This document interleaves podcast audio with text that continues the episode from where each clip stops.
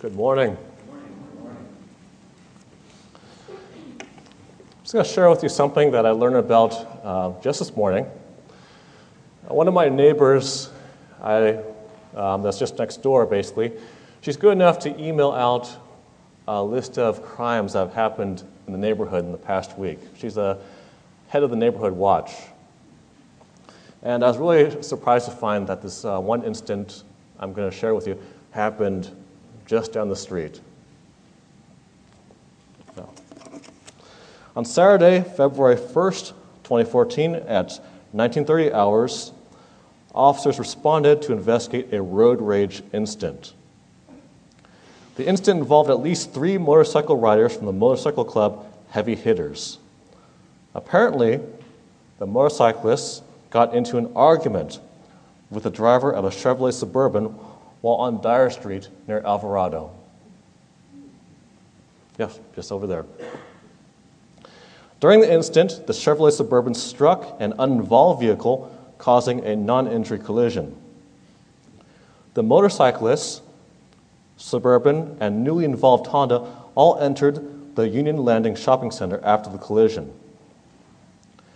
The motorcycle riders followed the driver of the Suburban through the Krispy Kreme parking lot where they dismounted and began threatening the driver. One motorcyclist slashed a tire on the Suburban with a very large knife.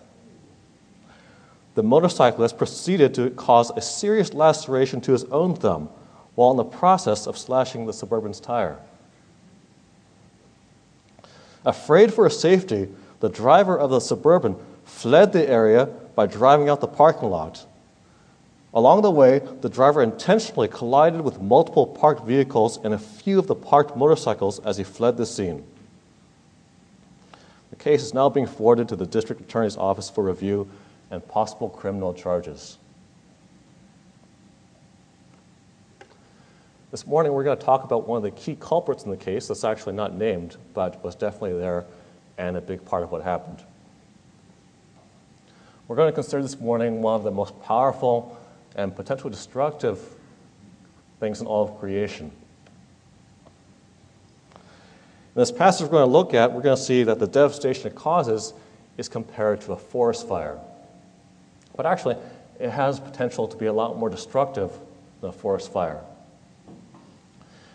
That incident I mentioned just down, that happened down the road, that's actually a very mild example of what can happen. Some people get killed over these things. In fact, wars have been started by it. We see marriages, friendships, families, churches have been destroyed by it. We're going to talk this morning about the tongue. Let's turn to James chapter 3.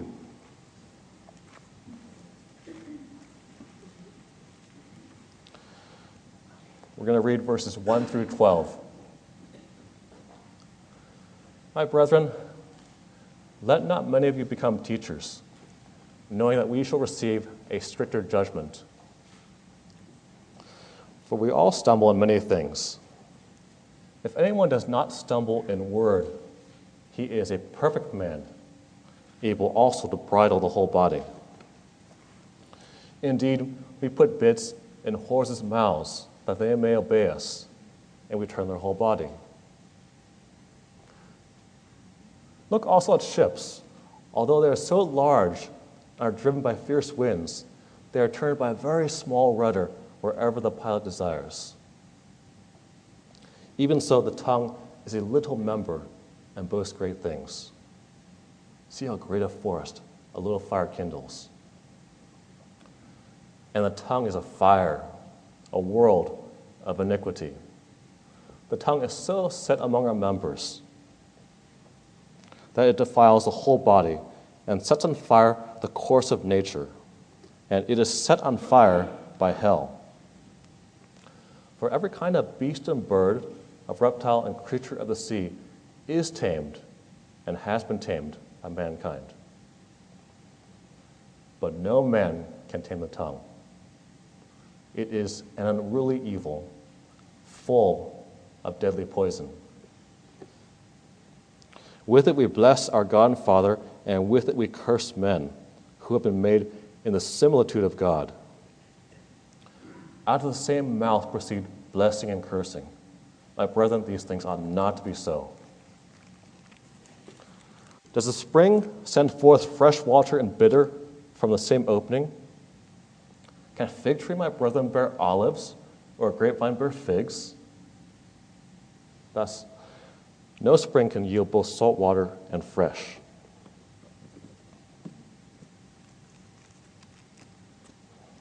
Now, James begins talking about the dangers of the tongue with a warning about becoming teachers. Now, this is because the teacher has an occupational hazard here. The teacher is going to be using his tongue more than the average person. Now, just because um, we're not teachers or you have no aspirations about becoming a teacher does not mean this message does not apply to you. It says, My brethren. James is talking to all believers here.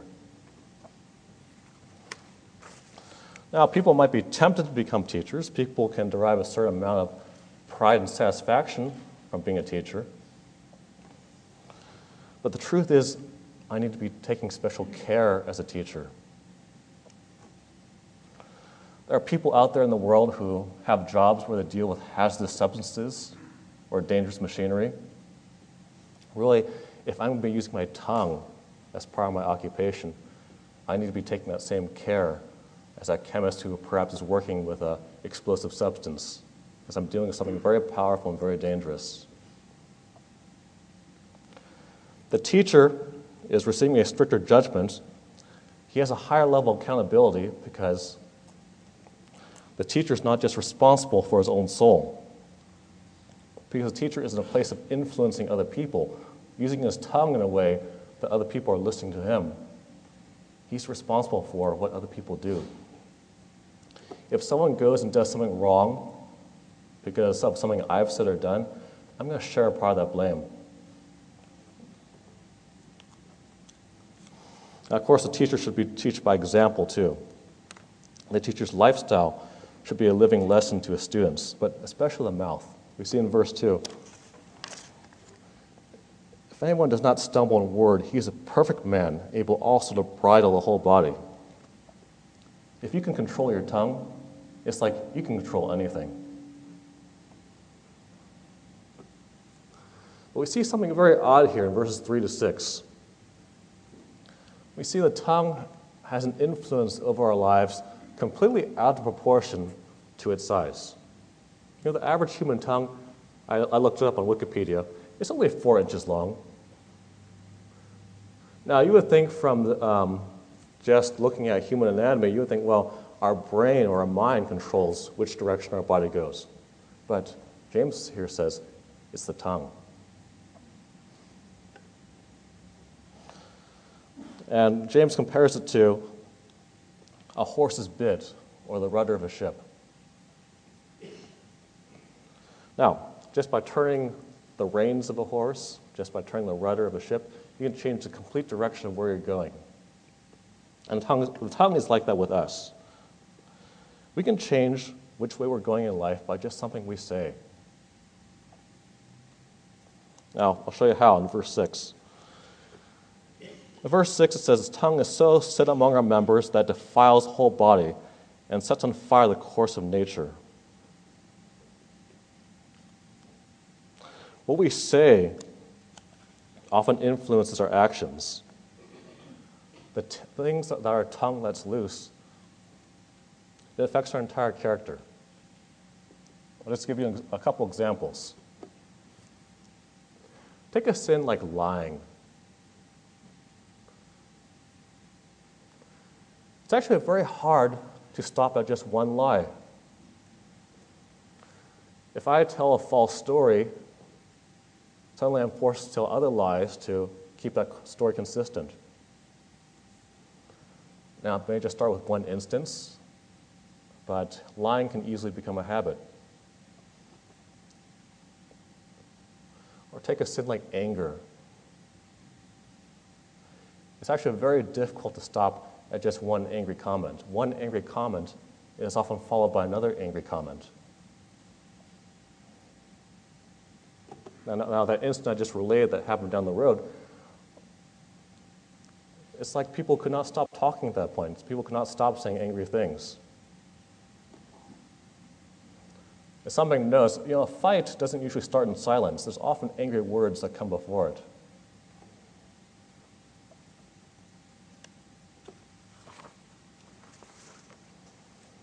Verse 6, it says, The tongue is a world of iniquity.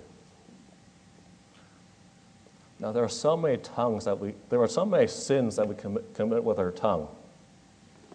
We can use our tongue for lying, for backstabbing, for gossiping. We can say angry things out of our mouth, wrathful things, blasphemous things, filthy language.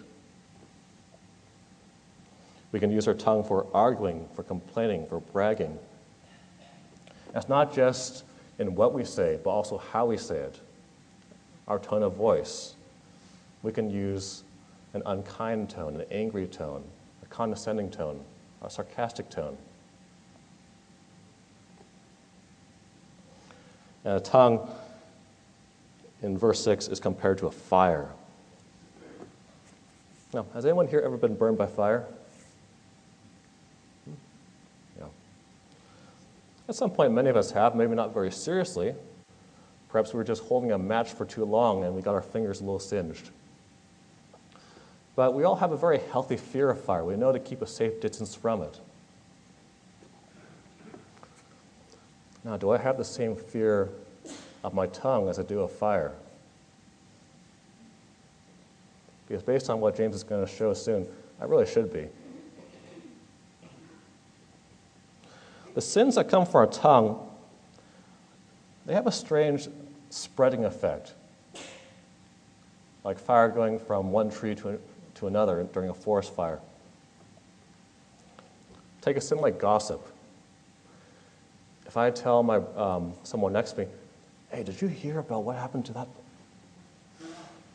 Suddenly, my neighbor is very tempted to spread the news to someone else who's totally unconcerned or has nothing to do with that situation. Suddenly, perhaps a whole room of people may know something that should have been kept confidential. It's hard to contain that sin. Same thing with something like anger. If, I say, if I'm angry with someone, if I, give an, if I say something very hurtful and angry to someone next to me, I'm probably going to get them angry too.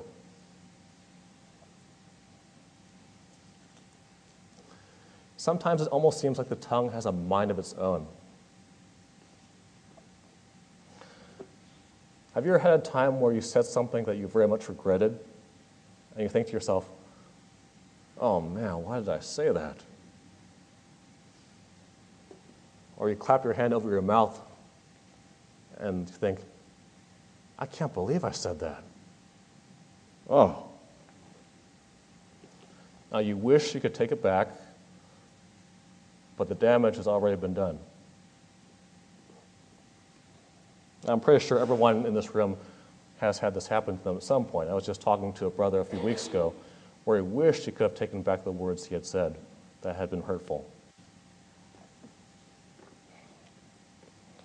Now, of course, things just get worse when we're angry.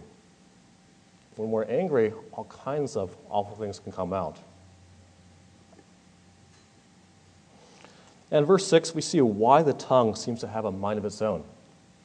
It's encouraged along an evil course by an external source. It says in verse 6 that the tongue is set on fire by hell.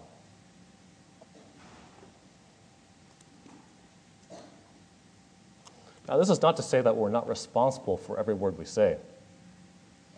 Because the Lord Jesus says in uh, Matthew 12, 36 and 37 that we are. The Lord says, But I say to you that for every idle word men may speak, they will give account of it in the day of judgment. For by your words you will be, you will be justified, and by your words you will be condemned.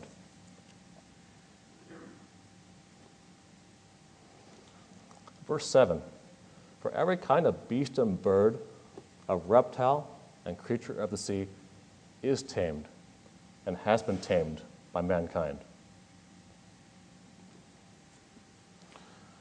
Now, I studied biology in college. I got acquainted with a lot of different types of animals. I can tell you there's um, some very seriously scary animals out there in the world. Take the top predator in the ocean, the killer whale. Now, an adult killer whale can grow to be about 30 feet long, it's 12,000 pounds, can swim at over 35 miles per hour.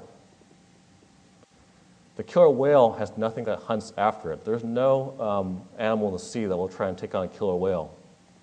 In fact, a killer whale will um, kill and eat a great white shark for breakfast. And yet, despite this, we keep the killer whale in aquariums. We have the killer whale perform tricks. Take another animal. Take the king of the jungle, the adult lion. So, an adult lion can be eight feet long, can be over 500 pounds of pure muscle. It can easily take apart um, other animals larger than itself. A lion can easily uh, kill a tiger that might be a little bigger. And yet, as powerful as a lion is, we keep the lion at the circus and have the lion jump through hoops. Mankind has found out ways to tame animals that are much more powerful, much bigger than himself. And yet, in verse 8, the Bible says, But no man can tame the tongue. No man. It is an unruly evil, full of deadly poison. That word unruly, the word unruly means it cannot be restrained. Now, those animals I just mentioned, like a killer whale, they're captured at sea by nets. A lion might be chained up. You can't do that with your tongue.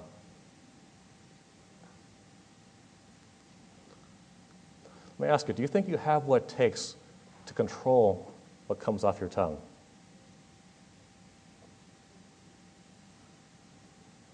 Actually, according to the scripture, it says you don't. We might try with every ounce of our strength, we might resolve from this day forward, I am never going to say anything bad. I'm going to say only kind things and good things. I'm never going to hurt anyone with my tongue again. Never. But I'm going to fail at that. It's a big problem. We're all sinners, born with a sin nature, which means we have the natural tendency to do evil things. And that includes saying evil things. The Lord Jesus said in Matthew 12 34, How can you, being evil, speak good things? For out of the abundance of the heart, the mouth speaks.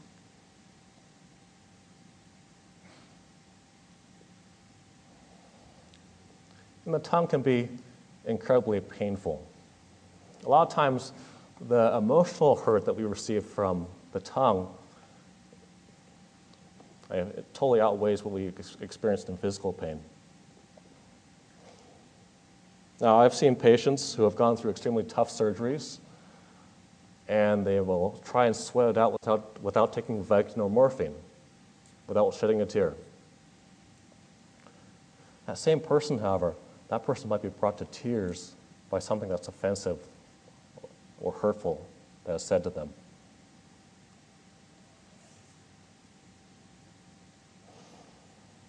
Perhaps someone has said something hurtful about your appearance. I remember one case uh, where I was being interviewed uh, for physical therapy school. One of the people speaking with me relayed a, a case that he asked me to look over. And what happened was there was a physical therapist who was assigned to treat a, treat a woman with back pain. The therapist took a long look at the patient, and in, in exasperation, he said, You have low back pain just because you're too fat, and walked away. And the woman was brought to the point of tears. She was, she was crying afterwards.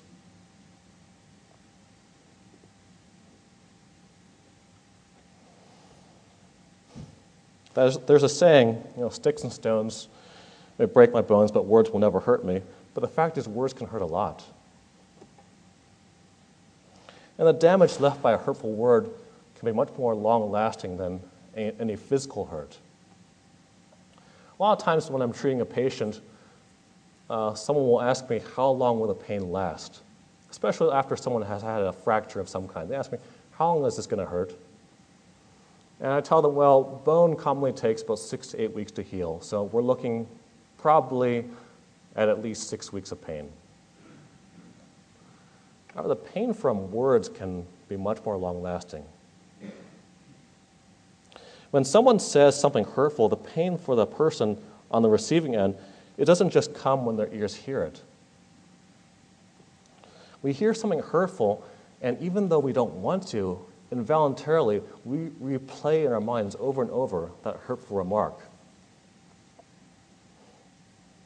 Now, it's no wonder James says in verse 8 the tongue is full of deadly poison. Now, poison, by definition, is a substance that enters the body through a surface opening, like your skin or your mouth, and it seeps into your internal organs and causes damage there and just lingers there. And you know, with hurtful words, that, that's, that's like poison.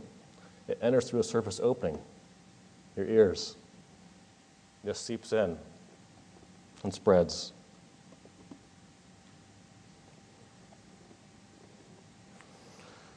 Verse 9 With the tongue we bless our God and Father, and with it we curse men who've been made in the similitude of God. Now, if you were at the breaking of bread this morning, you would have seen um, people blessing the Lord. Blessing meaning um, praising the Lord, speaking highly of Him, acknowledging Him. Cursing is just the opposite. The word curse here, by the way, does not uh, refer to me using profanity or name calling, though that often goes along with it these days. Cursing refers to me um, calling for evil and the worst possible fate to come on someone. A statement like that might correspond to it these days is something like the words "go to hell." Terrible thing to say. It's terrible not just because I'm wishing evil on someone. I'm really dishonoring the Lord with what I'm saying. I'm really contradicting the Lord. Because the fact is, I'm speaking badly of someone that the Lord spent a lot of time creating, and in fact, the Lord Jesus died to save this person. The person I'm cursing is someone the Lord esteems very highly. I should not be speaking badly of this person. I should not be cursing them.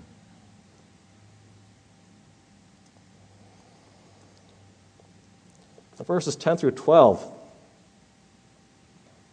we have a really odd, several odd scenarios.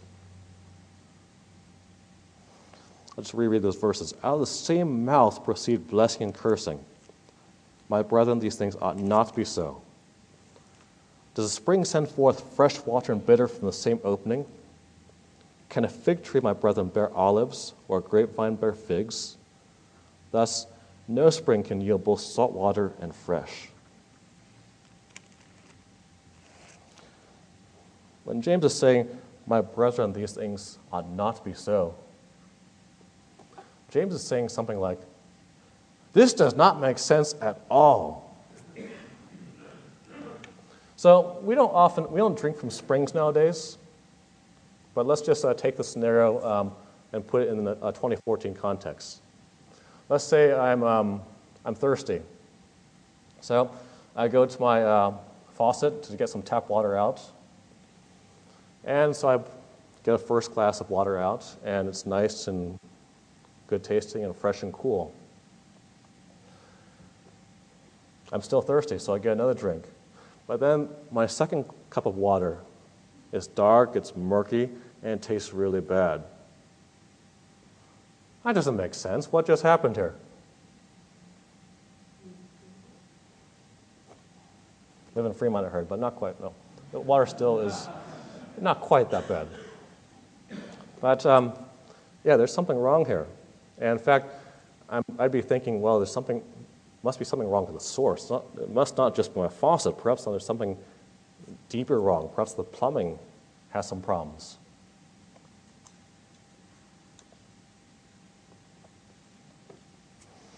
It's really completely unnatural for my mouth to have blessing and cursing, for having good and evil coming out of the same opening. Really, if, I'm, if blessing and cursing are coming out of my mouth, it should be as unnatural as seeing figs coming off a grapevine or olives coming from a fig tree. And really, if any of us tasted water coming out of a faucet that was bitter and looked black and murky, we would probably never come to that faucet again to get a drink. In fact, the government, when they find a contaminated source of water, the government puts up a big sign warning people to stay away from this source of water. Now, if I have evil coming out my t- off my tongue, I might as well have a big condemn sign just on my tongue saying, Don't drink from this opening.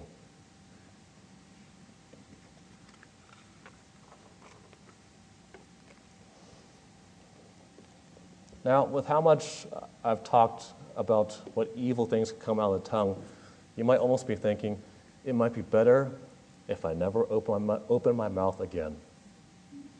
That way, keep the mouth, keep the mouth nice and closed. None of the tongue's wicked poison can, can seep out. But that's not the point of today's message. Yeah. Eric preached on James 1:19 a few weeks ago. I'll just um, read that verse again. Just a couple chapters back, James 1:19.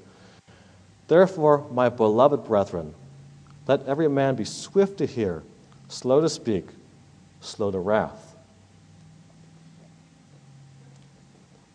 So, you see, we should be speaking, we should be using our tongues, but slowly, with care and consideration.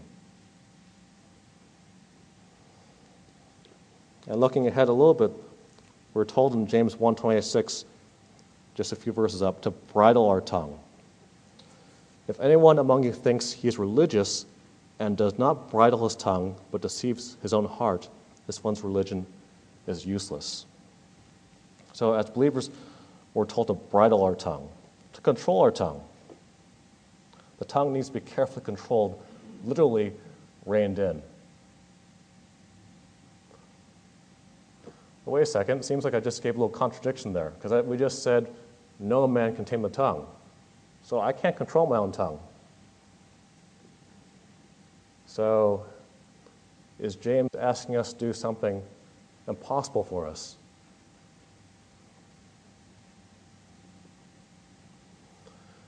And no, he's not. The Lord's asking us to do something very possible, but not by ourselves. When I first read that verse, it might look like that I'm the one that has to rein my tongue in.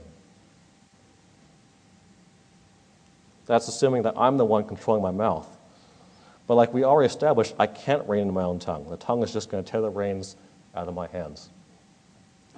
What I should do instead is turn the reins over, turn control over to someone who can control the tongue. And there's, there's only one someone in the universe who can do that and that's God Himself. And here's a couple of verses on how to do it. Romans 12 1.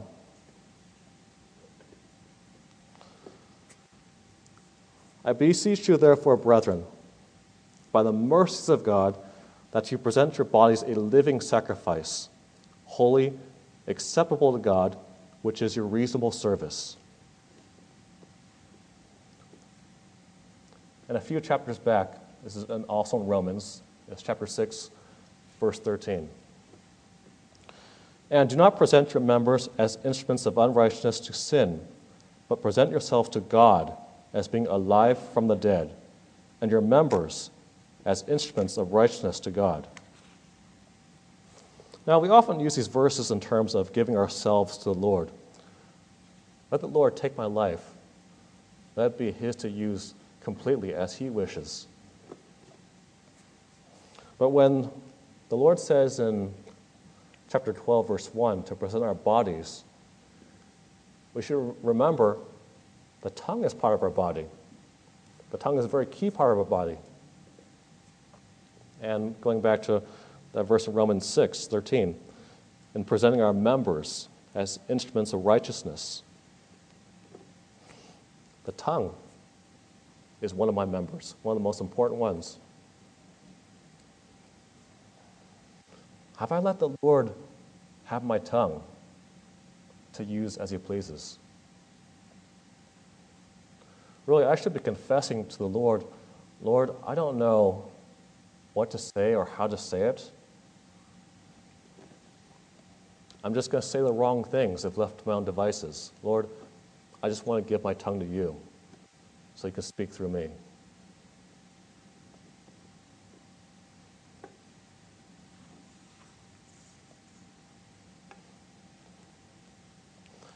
So, if we want to stop all that poison from coming out of our mouths, we need to give our tongues to the Lord.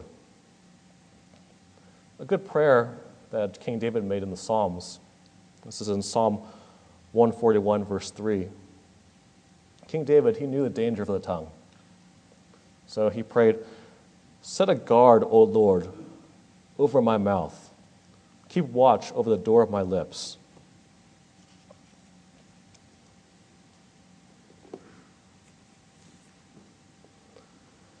I've talked enough about what should not be coming out of my mouth.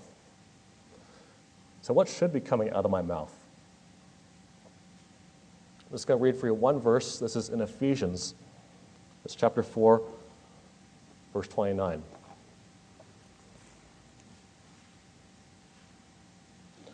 Let no corrupt communication proceed out of your mouth, but what is good for necessary edification, that it may impart grace to the hearers.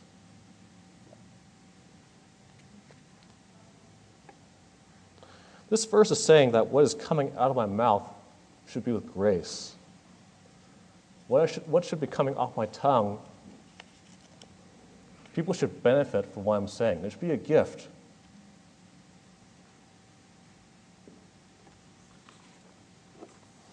Now, what's this word edification? And what does it mean to edify? I heard Jack say it. Yeah, it's not a word we use in everyday speech. Edification is a big word. It means to build up, as if I were constructing a building. If I'm being edifying, it means that what I'm saying to my brother or sister is causing them to be strengthened, to grow spiritually, be, to be drawn closer to the Lord. It's going to be something helpful. And people need to be edified. Because notice in this verse it says, necessary edification.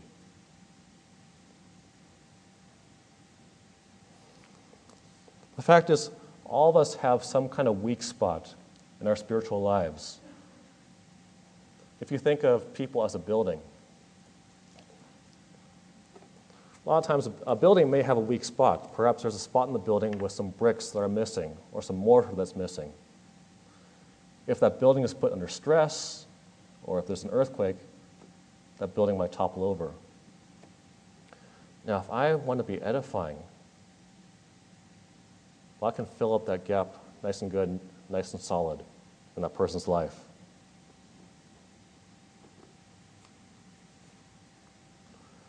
The Lord had a way of being edifying to people at just the right time when they needed it. I'll just give you one example. In Acts 23:11, um, the Apostle Paul, he was in a very discouraging time. He was in the custody of Roman soldiers, and it wasn't clear when he would be released. But one night, the Lord appeared to him, stood by him, it says, and said, Be of good cheer, Paul, for as you have testified for me in Jerusalem, so you must also bear witness at Rome. The Lord came to Paul, came to Paul at the perfect time when he really needed it. Now, I can say for myself, there have been a number of times where people in this room or other saints, they've been they've given me some edification at a time I really needed it. A few years back, you might remember, um, there was an elderly sister here who fellowshipped here um, named Edith Tucker. Now, there was one morning, she was, a, she was very shaky in her feet, and I decided to escort her to the bathroom.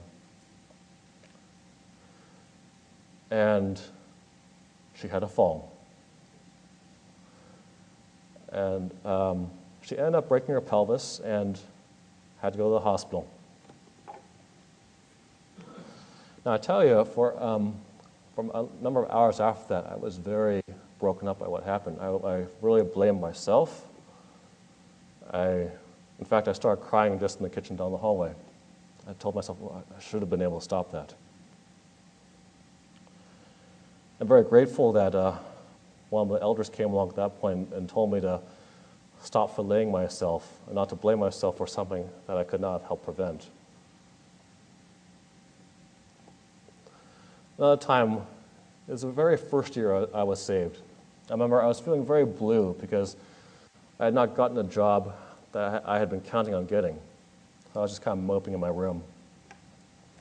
That moment, a brother called me up on the phone and encouraged me to redeem the time I had now, to draw near to the Lord and spend time in His Word. As I was edified at a very necessary time.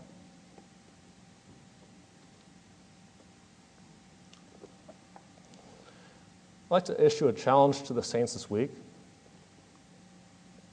I'd like you to look through your directory or think through your list of friends. Is there someone you know who is perhaps going through a struggle, going through tough times? Is there someone who needs edification? I'd like to challenge you this week to say something edifying to a brother or sister in need.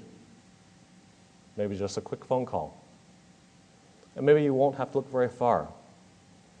Perhaps it's been a while since you've been edifying to your spouse, to your kids, to your parents, to your friends.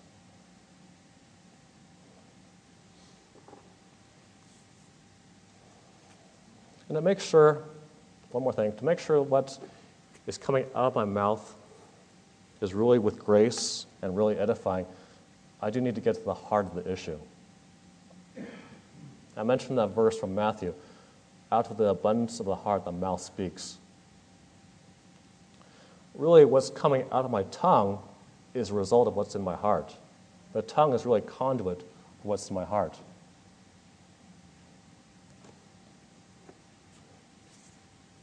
Now, like I mentioned before, as sinners, we're naturally prone to saying sinful things, wicked things. But if I'm a believer, I could and should be filling my heart with other things. If I really give myself a living sacrifice to the Lord, as mentioned in Romans, then my heart should be filled with the Holy Spirit. And I should be filling my heart with the Word of God. Really, when you think about it, as believers, we should have the most beautiful words in the universe coming out of our mouths we should have the Word of God coming off our tongues. We should have the gospel coming off of our tongues. Now, the tongue is so powerful. Now, I spent a lot of part, a lot, I spent a lot of time talking about the destruction the tongue can cause. But in the hands of the Lord, the tongue can be incredibly powerful and used by the Lord for his kingdom. Sure, the tongue has great power to destroy, but under the Lord's control, the tongue has incredible power to build. That word edification I mentioned, it refers to building a building, a permanent structure. I can make a lasting change for eternity using my tongue. Perhaps by edifying my brothers and sisters I can see that the weak spots in the local body are shorn up. I can see that the uh, brother or sister who's in need is strengthened in an eternal way. Perhaps by the prayers that come from my tongue, I can affect my brothers and sisters in an eternal way. Of course, if you use your tongue for witnessing and sharing the gospel and someone gets saved, you've just made a, a difference in a person's life for all eternity. Let's pray. Lord, we confess by ourselves that we don't know how to use our tongues. And Lord, we just want to give them, give this to you, Lord. We pray, Lord, you would continue to teach us how to be edifying, how to have our speech is gracious, saying things that you would be pleased with. Lord, we ask this, Lord Jesus, in your name.